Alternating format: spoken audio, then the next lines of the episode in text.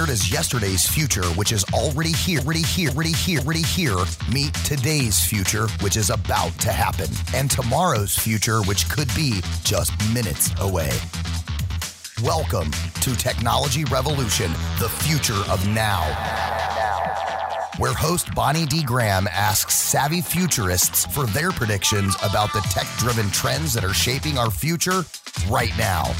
Here's your host who will take us into the future of now, Bonnie D. Graham. I never remember which way I said was the past or the future, so we'll just say into the future. We'll go there. Bonnie D in the house, happy to be here. We have such an exciting topic for you today. Uh, it's a topic I've never done before, but I was very honored to be included in a rich thinking study by Barbara Stewart, who was one of our esteemed panelists today, and she helped me organize this wonderful panel. I'll get to the topic in a second. Uh, but Barbara included me in her research about how do women earn a living today? What are they doing? Is it a job? Is it a salary? Is it gig? Is it whatever? Investments? How are we paying our bills? How are we getting the money to come in? And Barbara, everybody give Barbara a round of applause for what she does. She's an, a, an eminent researcher and a very serious and talented lady who puts people in the forefront and gives us a chance to speak. And Barbara, thank you for that. That's why you're here. And I said to Barbara, I'm so excited to be in your research this year. I would love to have you come and invite three of your friends, your colleagues, your subjects in your research. So that's my preamble. So now let me go to our topic. I think you all figured out what it is. And by the way, ladies, wave hello to LinkedIn. Hello, LinkedIn. That's it. Wave wave hello to Facebook. You can say hi. You can do a shout out. That's hi. fine. And hello to Gabe, our engineer, who did wonderful countdowns for us. Okay, here we go. So I have four buzz quotes. I always open with the buzz, and then we'll get through our quotes and our predictions. Buzz number one Barbara Stewart, I'm quoting you from Rich Thinking Global Research Papers. I will tell it's at barbarastewart.ca. I don't usually do that. Stewart, S T E W A R T. There we go. She says 85% of the women I interviewed make money in ways that really are not any different from how women made money in 1980. Everybody just let that sink in. She goes on a third have jobs that pay salaries and bonuses, perhaps with a bit of a twist. About a quarter make money off of direct drive sales, a business model she remembers well from she sold photocopiers for Xerox in 1986. Oh my goodness. And another quarter provides some sort of fee for service, a mere 15%. 15, that's not much have the many sources model for money making much lower than Barbara says she would have expected. Most women today make money in ways that wouldn't seem particularly odd 40 years ago, and she suspects this will be true over the next few years as well. That's a quote from Barbara. Barbara, I had to honor you with the opening buzz quote. Just wanted you to know there was really Thank no you. choice. I'm truly grateful. Thank you. Well, I'm grateful that you had such good content that I could quote and open the show with. So I thank you. This is going to be Barbara Stewart Day. We're going to declare it. Here's another quote I have from Investopedia, I found a quote A great wealth transfer is coming, passed down from the baby boomer generation. I'm raising my hand. And women may emerge as the biggest beneficiaries. Approximately $30 trillion in wealth is set to change hands in the next decade, and women are poised to inherit a sizable share, according to research by McKinsey and Company published in 2020. So that's recent. Here's buzz number three. This is from a website. Uh, the person is Julius Baer, B A E R.com. And he says, according to BCG, Boston Consulting Group, the consultancy, women hold nowadays an average of 40% of global wealth. And this could rise at a compound annual growth rate of 7.2% by next year, 2023, outpacing the 5.2% compound annual growth rate projected for men. There we have a comparison. And I have buzz number four. In many ultra high net worth families, the roles of women are still hindered by long standing conventions and complex intergenerational dynamics, although these women control a significant percentage of the world's wealth, more than $10.9 trillion in assets in the US alone. They serve as CEOs of more than three dozen Fortune 500 companies. They oversee many philanthropic programs and initiatives, and they play an increasing role in shaping the philosophies and priorities for future generations. Their contributions are often overlooked. And believe it or not, that came from NASDAQ.com. So we're going to be talking today about the future of women's wealth, and we'll get the technology theme in there somewhere. Innovators, investors, influencers, and my very special guests are going to introduce themselves. But first, let me read your names and wave hello. Barbara Stewart, we all know you by now.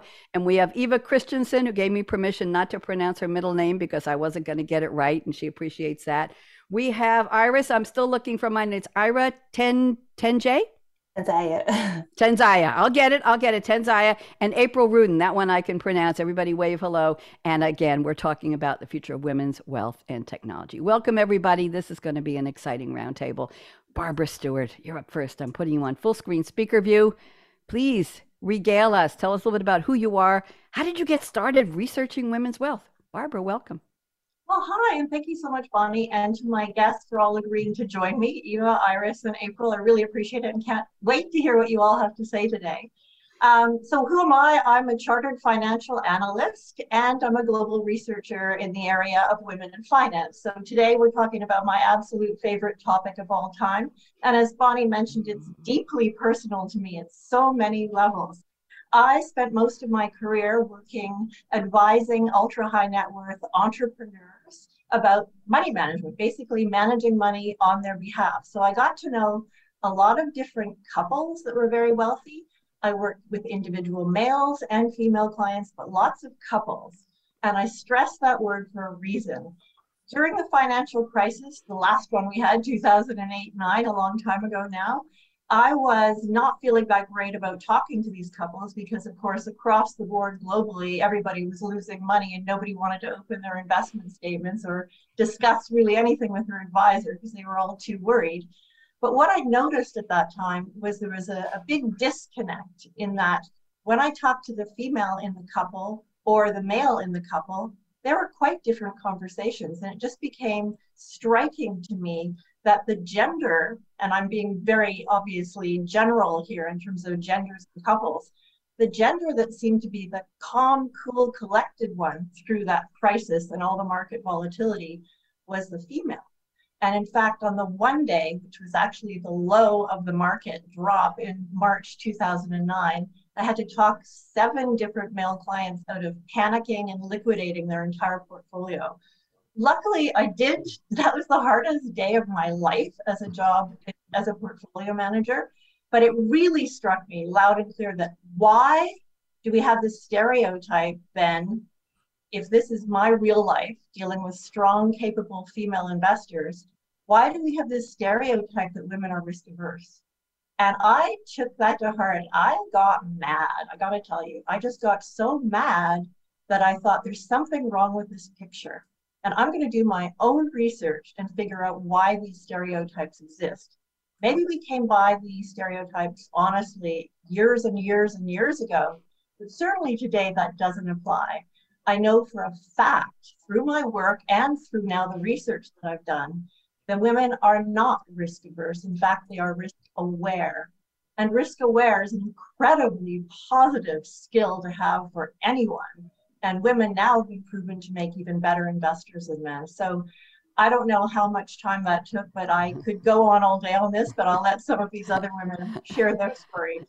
Thank you very much. That's an interesting summary or overview of what you found. Very, very interesting. And we're going through somewhat of a financial crisis right now. I've watched my portfolio drop the value of an entire house I could have bought for cash in a very nice place where I'm planning to move in the past two months. I mean, the entire price of the entire house gone. So I made some adjustments to secure in something that was a little lower risk but smarter to make sure I kept my I kept that capital. I didn't want to see it all disappear. And I know we've all lived through everybody here is old enough to have lived through 2008, 2009. If we weren't investors at the time, we know people who were and it was a very strange time and here we are. So let's go on. I want and uh, April is nodding. Yep, we know, don't we? We know. Yeah, put your seatbelt on.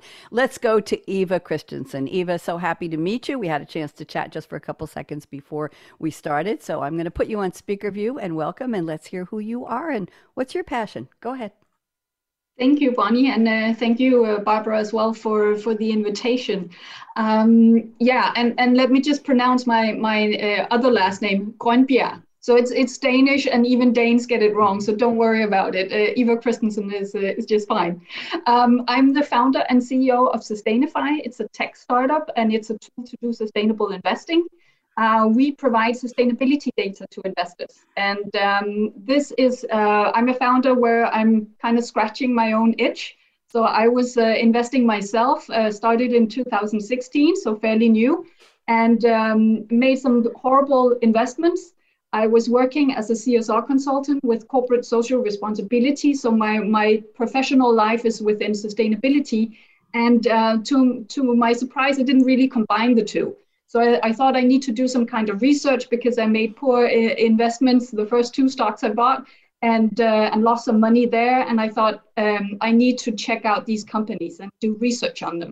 And every time I got to the sustainability part of their annual reports, this is where I was uh, better at judging if it was a smart company or not so smart. And I couldn't get myself to invest in somebody that didn't get their corporate social responsibility right, but had good financial numbers. So I thought somebody must have done this. And I looked at the data that's out there, and there's a lot of greenwashing that comes from the companies that is in the data as well. So when you make investment decisions on the current data, you have some of that greenwashing in it. And that's what we're trying to weed out of, uh, of the data. Uh, so I'm also a former CSR consultant. I'm now, now full-time founder of, uh, of Sustainify. I'm also an author of a book uh, about sustainable investing that I wrote during uh, the pandemic. And I'm active in uh, online communities for investors and primarily women that invest. Thank you very much. And this is the second day in a row I've heard the term greenwashing. I had a panel on one of my business shows yesterday, and I asked the gentleman to explain. He said it's it's putting the best foot forward, but not really doing anything about it, right? It's saying, okay, we're doing this, we're ESG compliant, we're aware, we're we're going to make it happen, but nah, we're really not doing anything. Everything's the same. So thank you, very very interesting, Eva. Pleasure to have you on, and I'm to do my best at pronouncing this lady's name, Iris Tenzaya. Did I get it right this time, Iris? Yes, you did. oh, good. I wrote it all over my notes while while Eva was talking. Go ahead. I'm putting you on speaker view. Iris, welcome. Pleasure to meet you. Let's hear who you are. Go ahead. Hey, Bonnie. Thanks for inviting me. So, my name is Iris, and I am a startup founder based out of London. I've been in the tech startup scene for the past um, seven, eight years. And how I got interested in, in investing and women in investing is actually because of sort of the journey I've gone through in life. So I grew up in the Netherlands. That's where I spent most of my life. And then I moved to Hong Kong, where I spent a couple of years. And one of the things that I noticed is like there's a stark difference culturally in terms of how people talk about money, how open how open people are about money, finance, investing. Um, so when I landed in Hong Kong, um, I made a lot of friends that were investment bankers and working in the financial industry. Um, and because of that, because of the industry and their experience, but also just culturally, people were more open when it came when it came to speaking about money. And uh, I was always talking about investing with my friends. Or I mean, at first when they started talking about it, I felt I didn't really know anything about it. But because they constantly kept, you know, bringing up this topic, I wanted to learn more about invest investing. Started doing research, and I think if I had stayed in the Netherlands, I mean, because I'm a curious person, probably at some point I would have started investigating and researching but I think I would have started later just because people and especially women don't necessarily talk about it as much. And then um, coming back to London, where I'm currently based, again, fairly similar to how things were in Netherlands. People don't talk. It is changing, but on average, people don't talk about money that much. And I really, re- I realized that oh, because people don't talk about it, and when I bring up the conversation, um, I found out that you know people, especially women, uh, young women, aren't investing, and it's a problem. We all know why it is a problem. Um, so that is when I really realized, okay, we there's something that we we need to do something about this. Um, so what I started doing is, you know, just aside from just talking about friends, I am I hosted an organized a large education platform. So I'm doing side aside from doing my my my startup. So uh, yeah, I'm doing events for them um, throughout the year interviewing experts, just educating the community on different topics when it comes to investing. And I think this is really important. And also in my own startup, um, it is an investment focused uh, business. So yeah, it's a topic that I think is really important. I really care about. And yeah, it's, it's interesting that because of being in the environment where people were talking a, mo- a lot more about money, that is really how I got uh, got exposed to it and interested and that made me realize that if we are more open about it you know we can inspire and encourage others to get started and t- take that first step Thank you very much. Pleasure to. Do you ever sleep, Iris? Do you, does that fit into your plans anywhere? Do you have a, an hour here and an hour there? I'm I'm impressed with how active and inve- invested you all are so far. And let's now get April Rudin. April, the easiest. Well, Barbara Stewart has an easy pronounced name. April, I know I met you somewhere, but as you said, yes, it's okay. We think maybe we did. It doesn't really matter. You're here. We're delighted to have you, April full screen. Tell us who you are and what's your passion for women and wealth. April, welcome. So thank you so much, Bonnie, and of course Barbara, who's been a longtime friend of mine and colleague. I really appreciate the opportunity to be here and talk about my three passions, which is the intersection of technology, women, and wealth. So Barbara mentions 2008, and 2008 was the year I launched my business, which I'll talk about in a in, in a moment, where people said I was crazy but it turned out to be in my 10 year press release i said it turned out to be probably one of the best things that i did in hindsight. So uh, i began my career working for um, kelly services the temporary help company at their headquarters in detroit. And i always call myself the original millennial girl because i was young enough then to be hired by the president of the company who told me who asked me a question do you know the Wang word processor and the IBM PC? Because we don't and our business is changing and we need technology uh, because we have typewriters in our offices and a dictaphone test and it's just not cutting it. So in my first iteration of myself uh, that was my job to help them find technology brought them to the forefront and ended up meeting bill gates about 20 times in the in the late 80s so he turned out to be my mark zuckerberg and was very interested in how a staffing company became a technology company because it was one of the first of its kind. And Kelly started getting media attention in MIS Week and Information Week and all sorts of technology publications rather than staffing. So it was really a seismic shift. So when I hear people talking about technology today, to me, that's really iterative. Um, but some of us might remember going from analog to digital, and that was really a thing. So uh, going backward really quickly, I ended up relocating um, from Detroit to New York City, where of course it, it's a money center and one of the um, money centers of the world. Obviously, financial services and the garment industry are really the two uh, employers, two largest employers in New York. So when I was returning back to work, I knew that I liked to buy garments, but I didn't want to work in the garment center. So I had to go to financial services. And I ended up working for a friend of mine whose family was credited with inventing multifamily office. And I became fascinated and really immersed in the whole world of wealth management and wealth, high net worth, ultra high net worth, and some of the investment types uh, that they had and that they made, whether it was regular equities, private equity, hedge funds, and so on.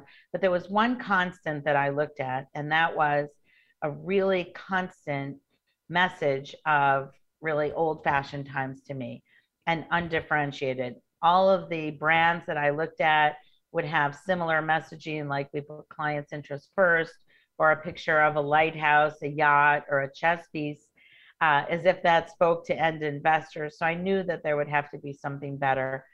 Having two millennial kids of my own, I knew that they wouldn't be buying from these old fashioned brands with a mahogany table and the leather chairs and really something so formal. And so hmm. in 2008, so in, in 2008, I went to speak to a friend of mine who ran a trust company. And I told him my idea for a business, which was going to be wealth management marketing, you know, encompassing wealth, asset management, and so on, wealth tech, fintech.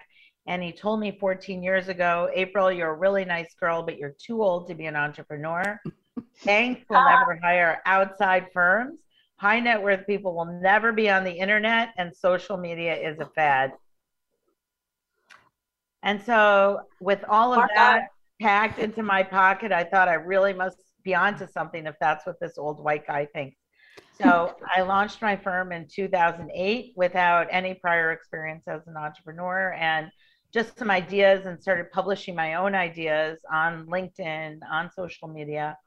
And it turned out that I was really onto something because here I am 14 years later. So um, I really feel fortunate to have a seat at the table and watching really the evolution of women as um, inheritors, as we spoke about, women as wealth creators. And my job, my day to day job, is helping firms and people figure out how to serve these markets and how to message properly what they do. And that doesn't mean, we'll get into this later, I'm sure, it doesn't mean uh, applying pink or talking down to women and catering to female investors. Thank you very much, April.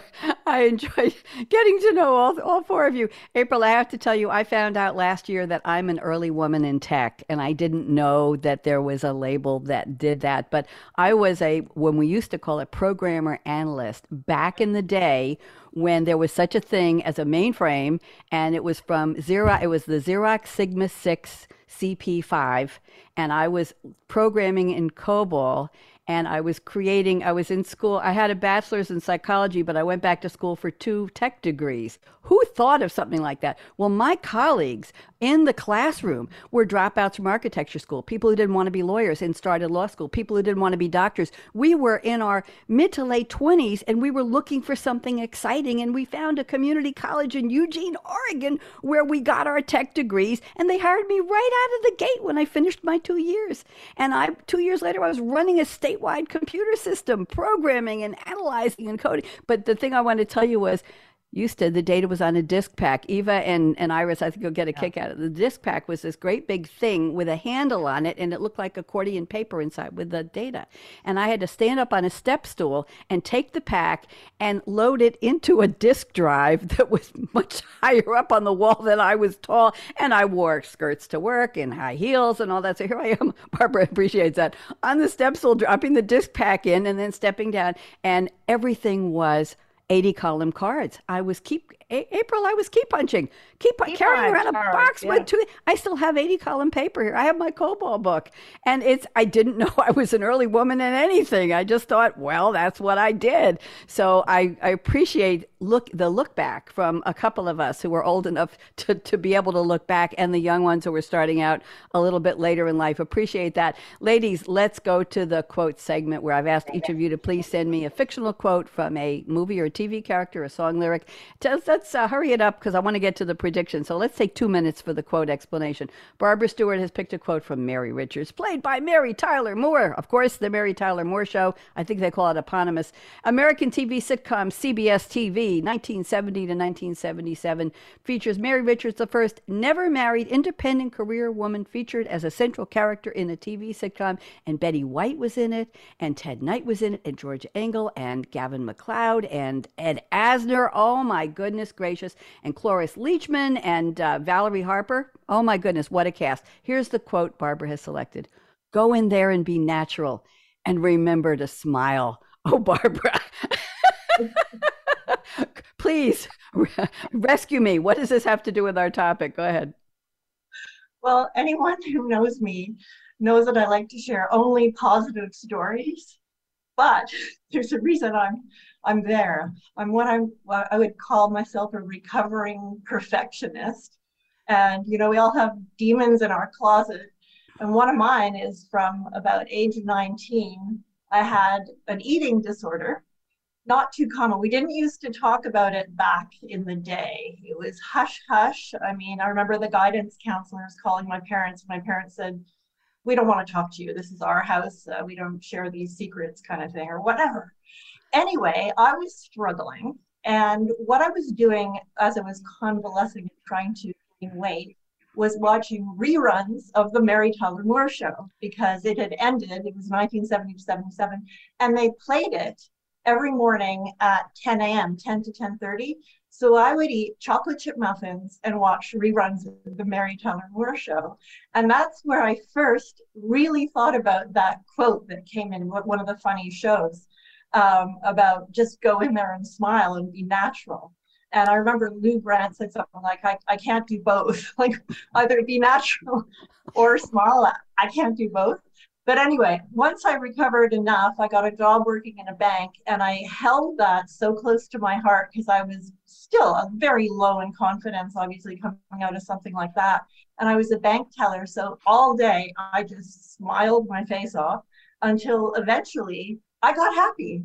And it really was for me. I know it's not that simple for most of the people that struggle with that, but I got lucky and I just kept smiling and I've never stopped. And that's backstory to why I'm always sharing positive stories. And today, the positive story is about women and money. So it's very personal. Thank you. Very, I love the way you tied that in together. Very interesting. That was quite a show uh, on so many levels, and too bad many of the people in it are gone. But we do have good memories.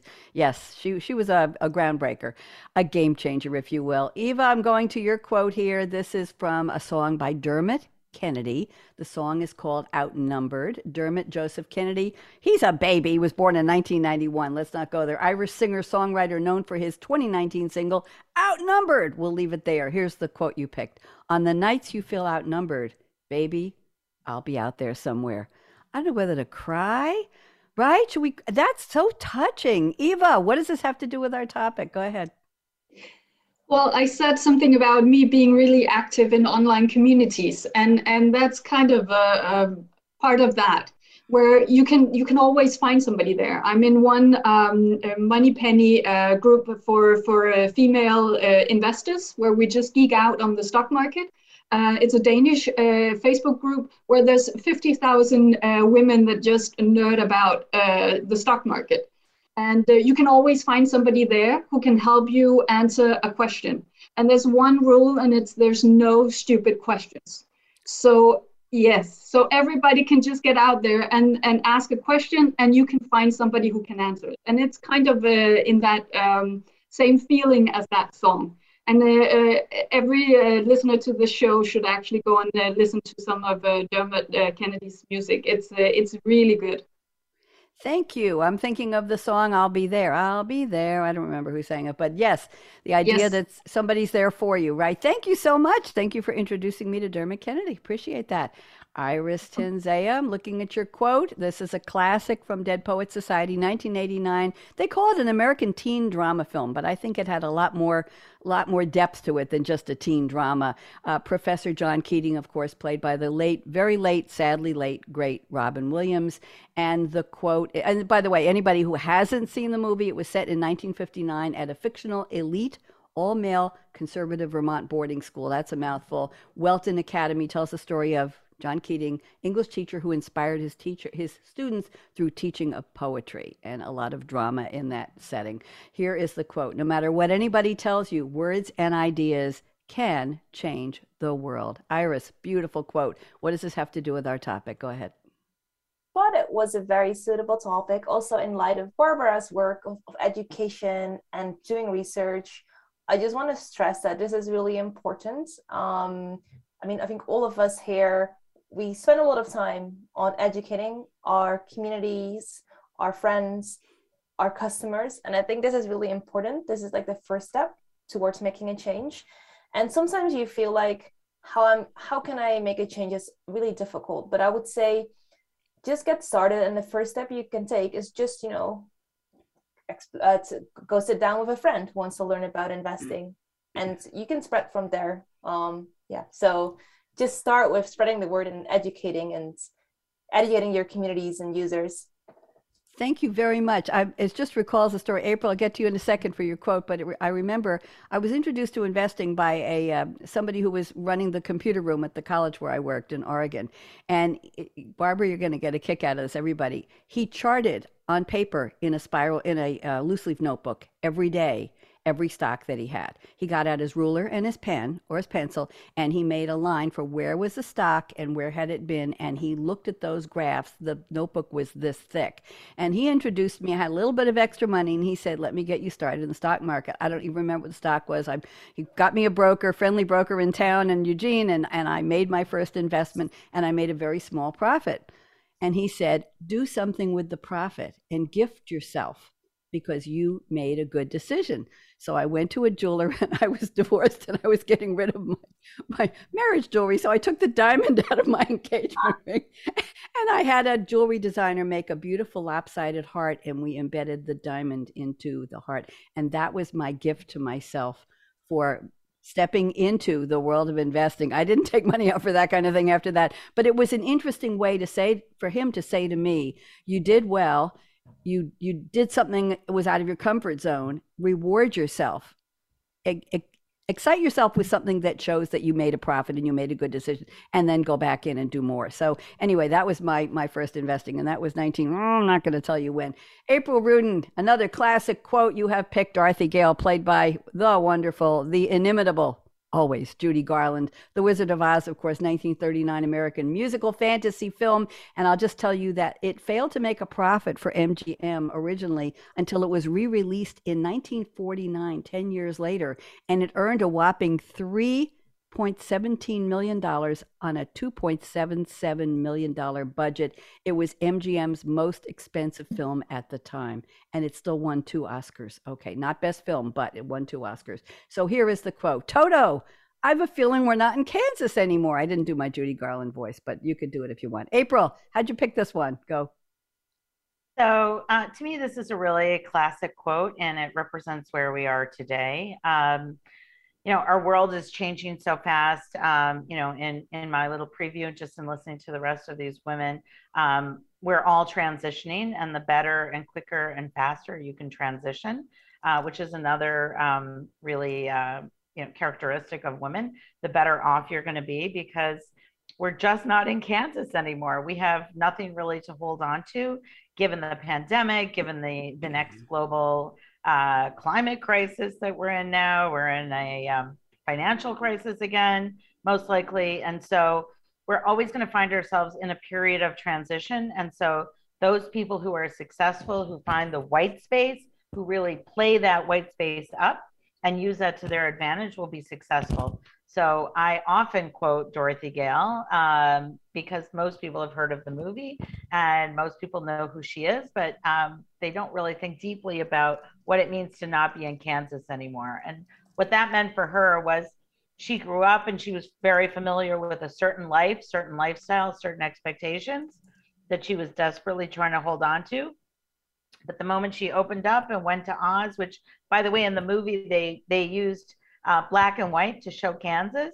And then they used color, which was one of the reasons why it was so expensive when she went to Oz. So I think there's a lot of lessons there for women and for other people to embrace change and to find the white space and be successful and not to look back and try to hold on to what is in our past. Thank you, April. And when you say white space, can you just give a real quick definition for those who might not interpret that the way you mean? Sure. So, what I mean by white space is there's always new opportunities.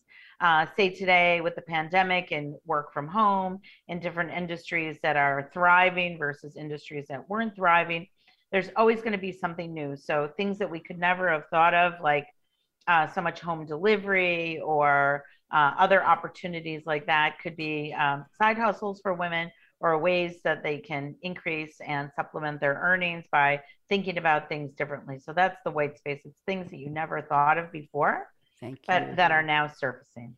Thinking between the lines, outside the box, and anywhere where no man or woman has gone before.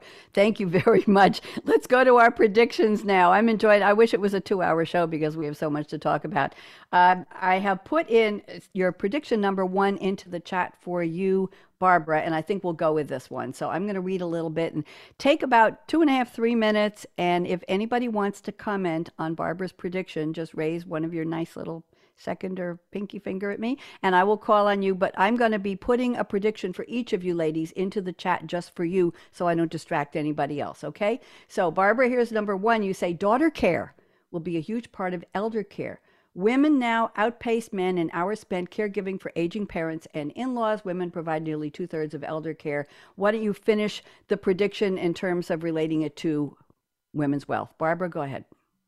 Sure. So elder care and all of those stats, over two thirds, nearly two thirds rather, of women are providing the elder care.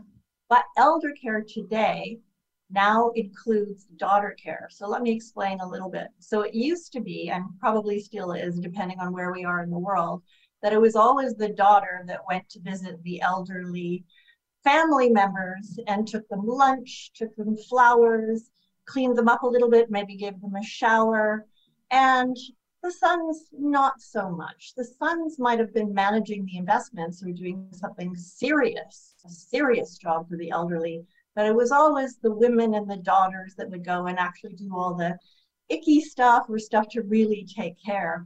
And interestingly, myself working as a female investment advisor for so many years to high net worth clients, I would often go and visit the elderly parents of my clients because I knew that they were going to transfer the money. Now, was I just all about the money? No, I just thought it was a smart idea to get to know the whole family. And they loved it that I did that. I'd go to the funerals and all this stuff. And I think good advisors do this.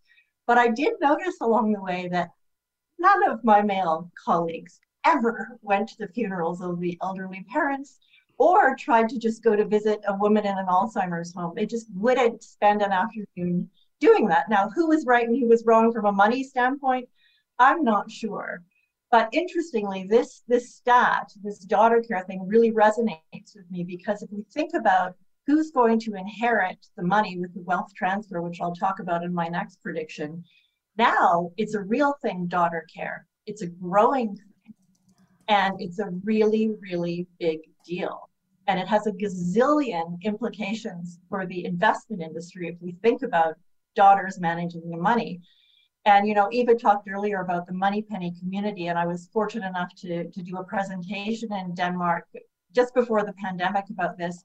And now I follow that Facebook community, and I would encourage anyone to. I just Google Translate because all the questions are in Danish. But if anyone who has a daughter wants them to learn about investing, it's definitely the easiest way to go about it and the most interesting. So I'll talk later about some of the implications this will have on the industry.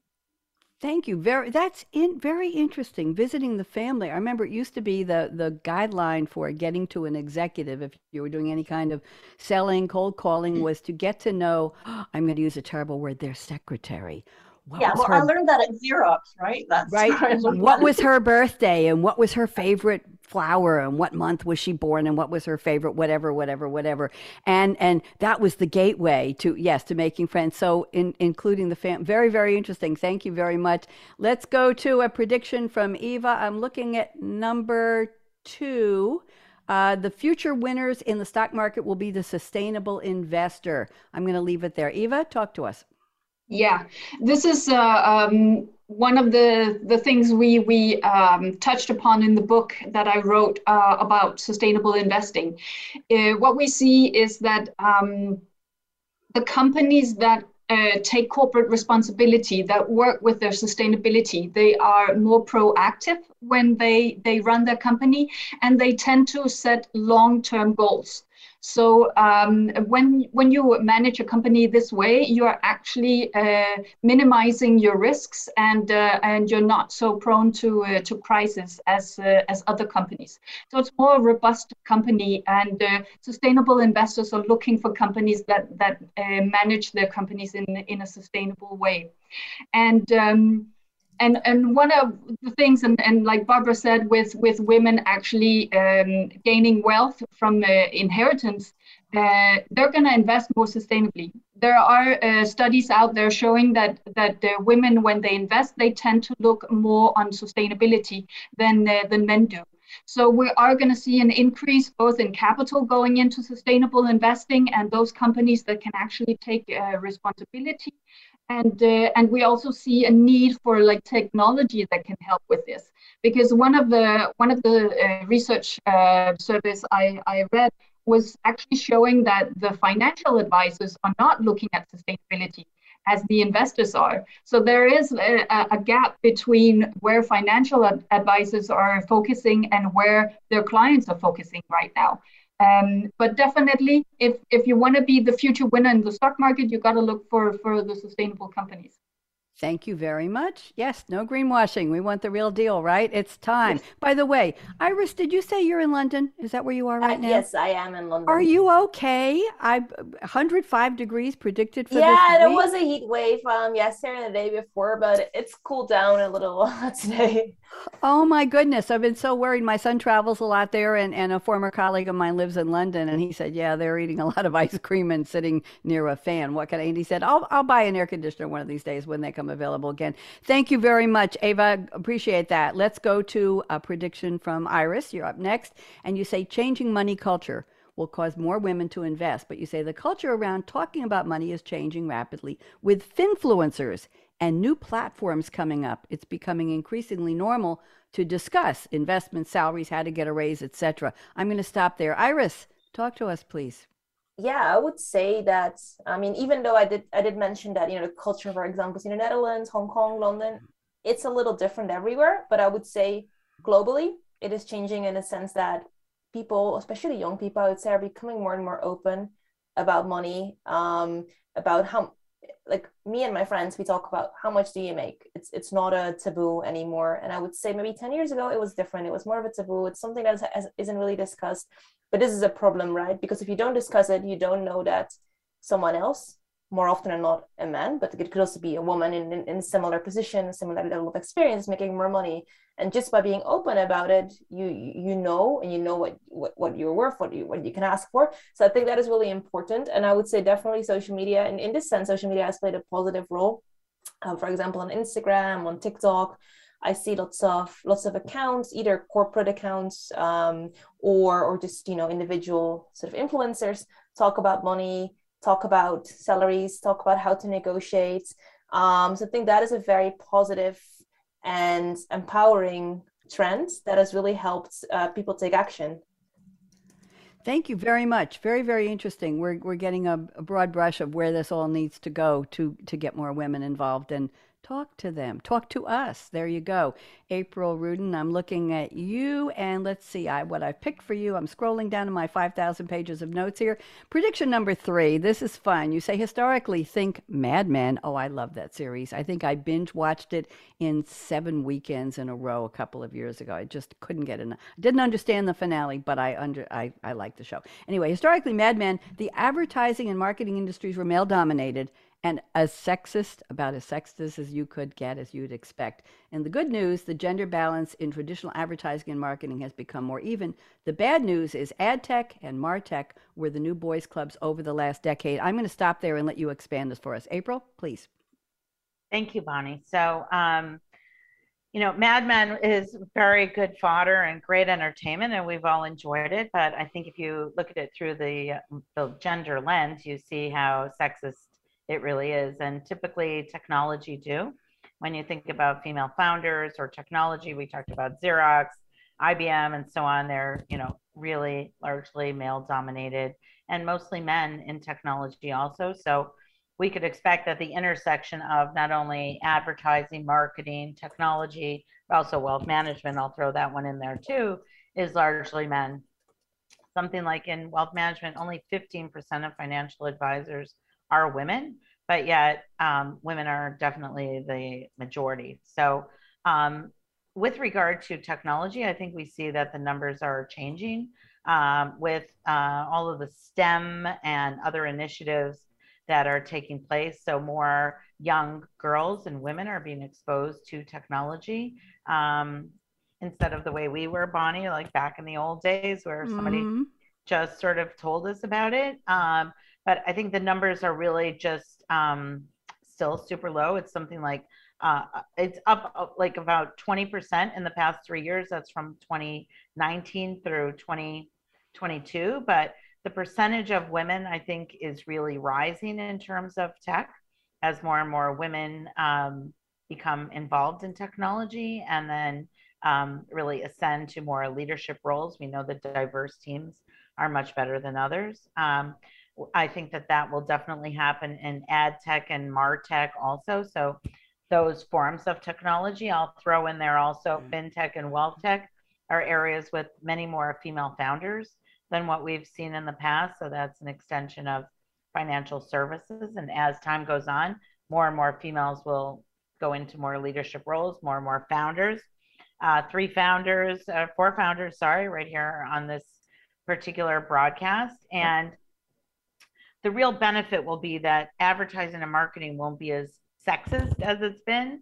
Um, so I have many prospects and clients that come to me and want to target female investors, but don't know how to do it. And their initial ideas that come from men are, you know, let's hire more women to work with women. And we know that that doesn't work. Or let's talk about women need education more than men, or some of these old biases So I think as more and more women ascend and roles change, we'll see more and more ads and marketing focused in on women that really hit at the heart of the matter, um, where women are much better planners, to go back to what Barbara was saying, and less uh, risk adverse, but more risk aware. I like that. Hire more women to talk to women. That'll do the trick. Okay. Wrong script. Maybe right gender, but wrong script. Get real. Here we go. Thank you so much. Good first round. Let's see if we can squeeze in. We got about 11 minutes. That's a lot of time in live radio. So let's go to round two of predictions. I've got something in the chat already for most of you. Barbara Stewart. Let's look at prediction number three. Um, it kind of was covered by Iris, but I'm going to go with it anyway, if that's okay with you, Barbara, because I know you'll have something to add. You say investment advisors, investment firms, the entire investment industry are going to need to focus on how to talk to all kinds of women, and you predict the daughters of current clients. Interesting. What age range are we looking at, Barbara? Let's put some brackets, some cohorts around this if you can. I would go as early as 18. So, I mean, starting as early as possible. And I have a reason for saying that.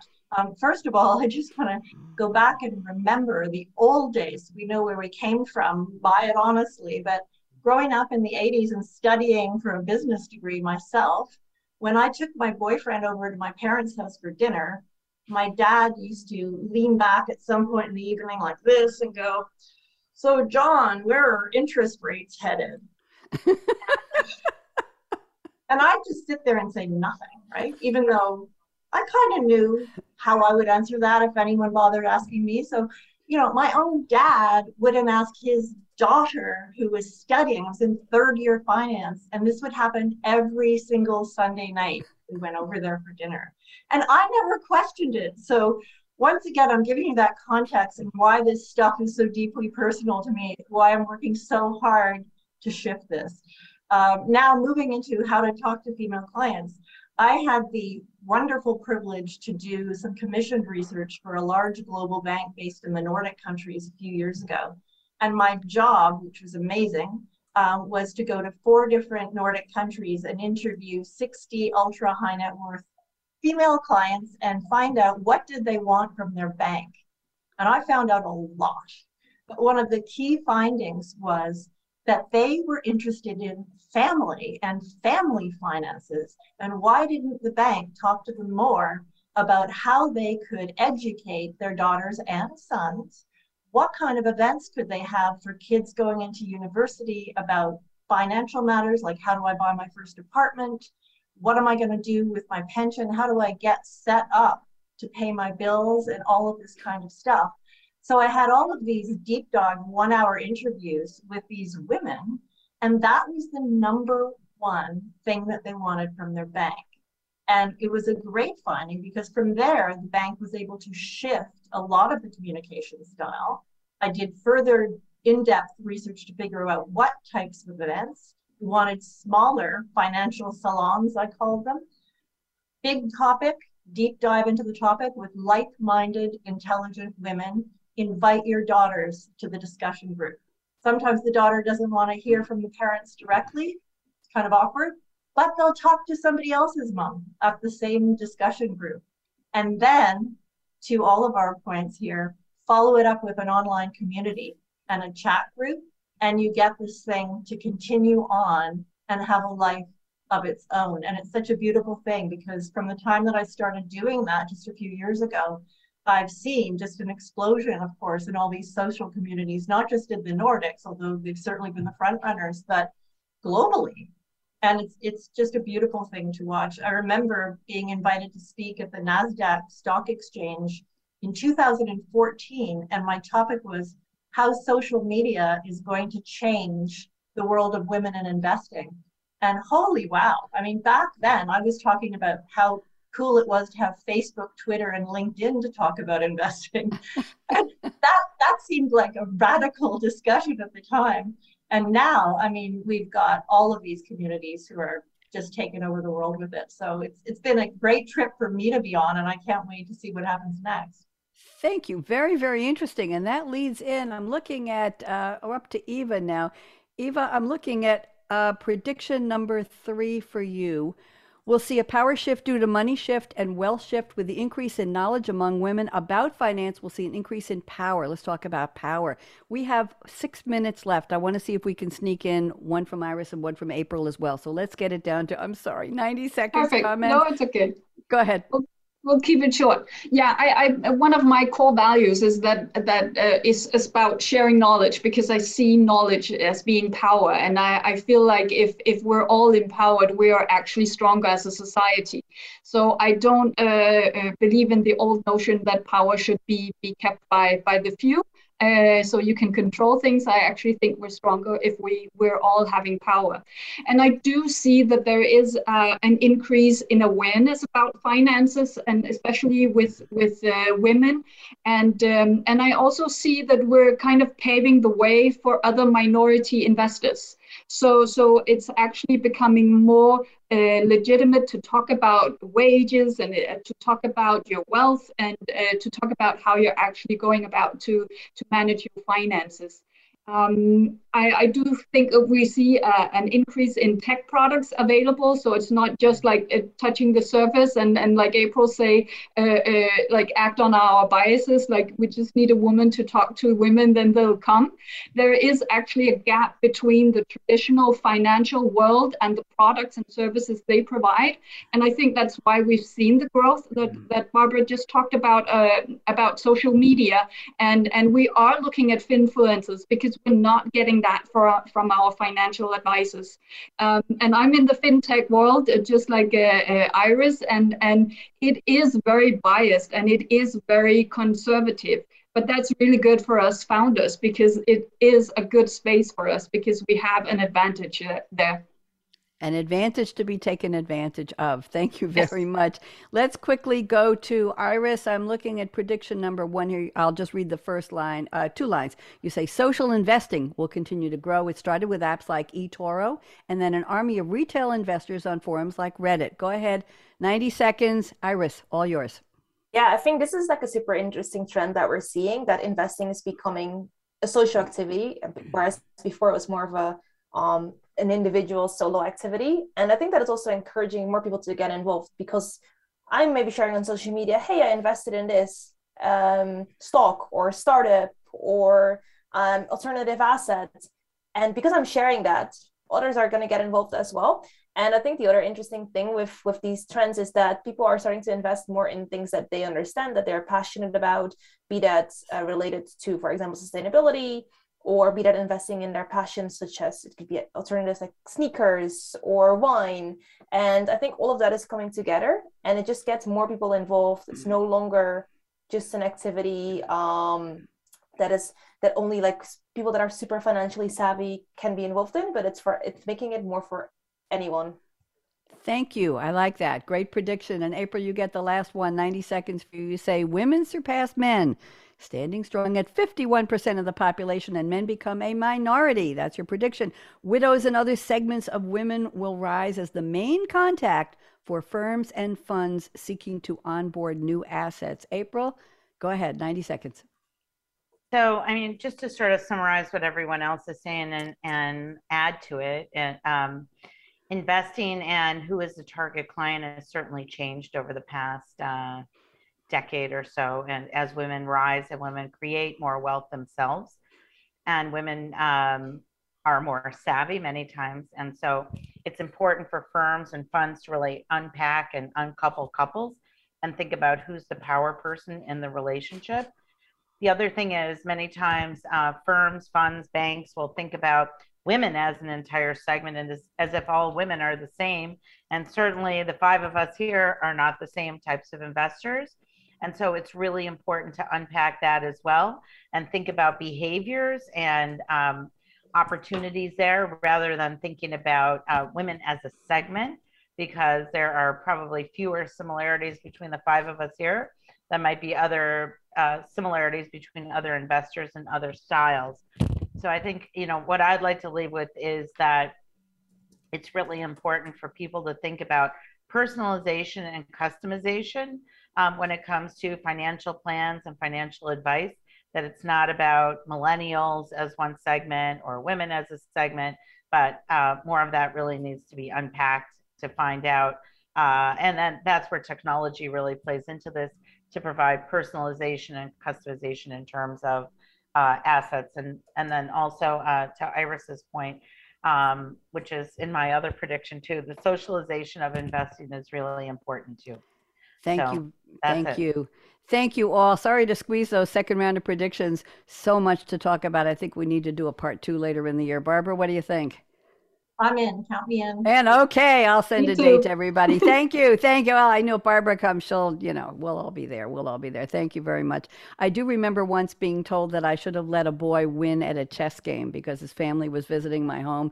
He was the rabbi's son, and I was told I was told I should let him win because he was the guest, even though I was winning in checkers. We won't go there. And I thought, really, at that even at, at ten or eleven, I thought, really, I gotta let him win because he's the he's the guest guest and he's the boy? Okay, well, maybe it was more the guest than the boy.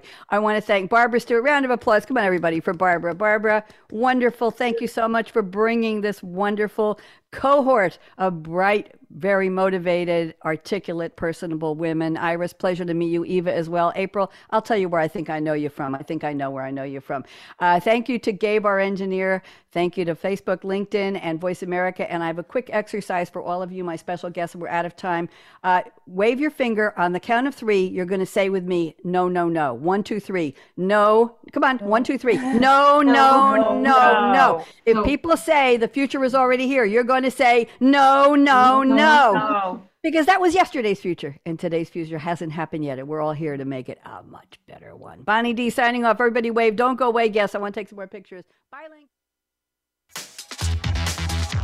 Thank you for joining us for Technology Revolution, the future of now. Mark your calendar to join host Bonnie D. Graham every Wednesday at 8 a.m. Pacific Time, 11 a.m. Eastern on the Voice America Business Channel to hear how technology is impacting your future now.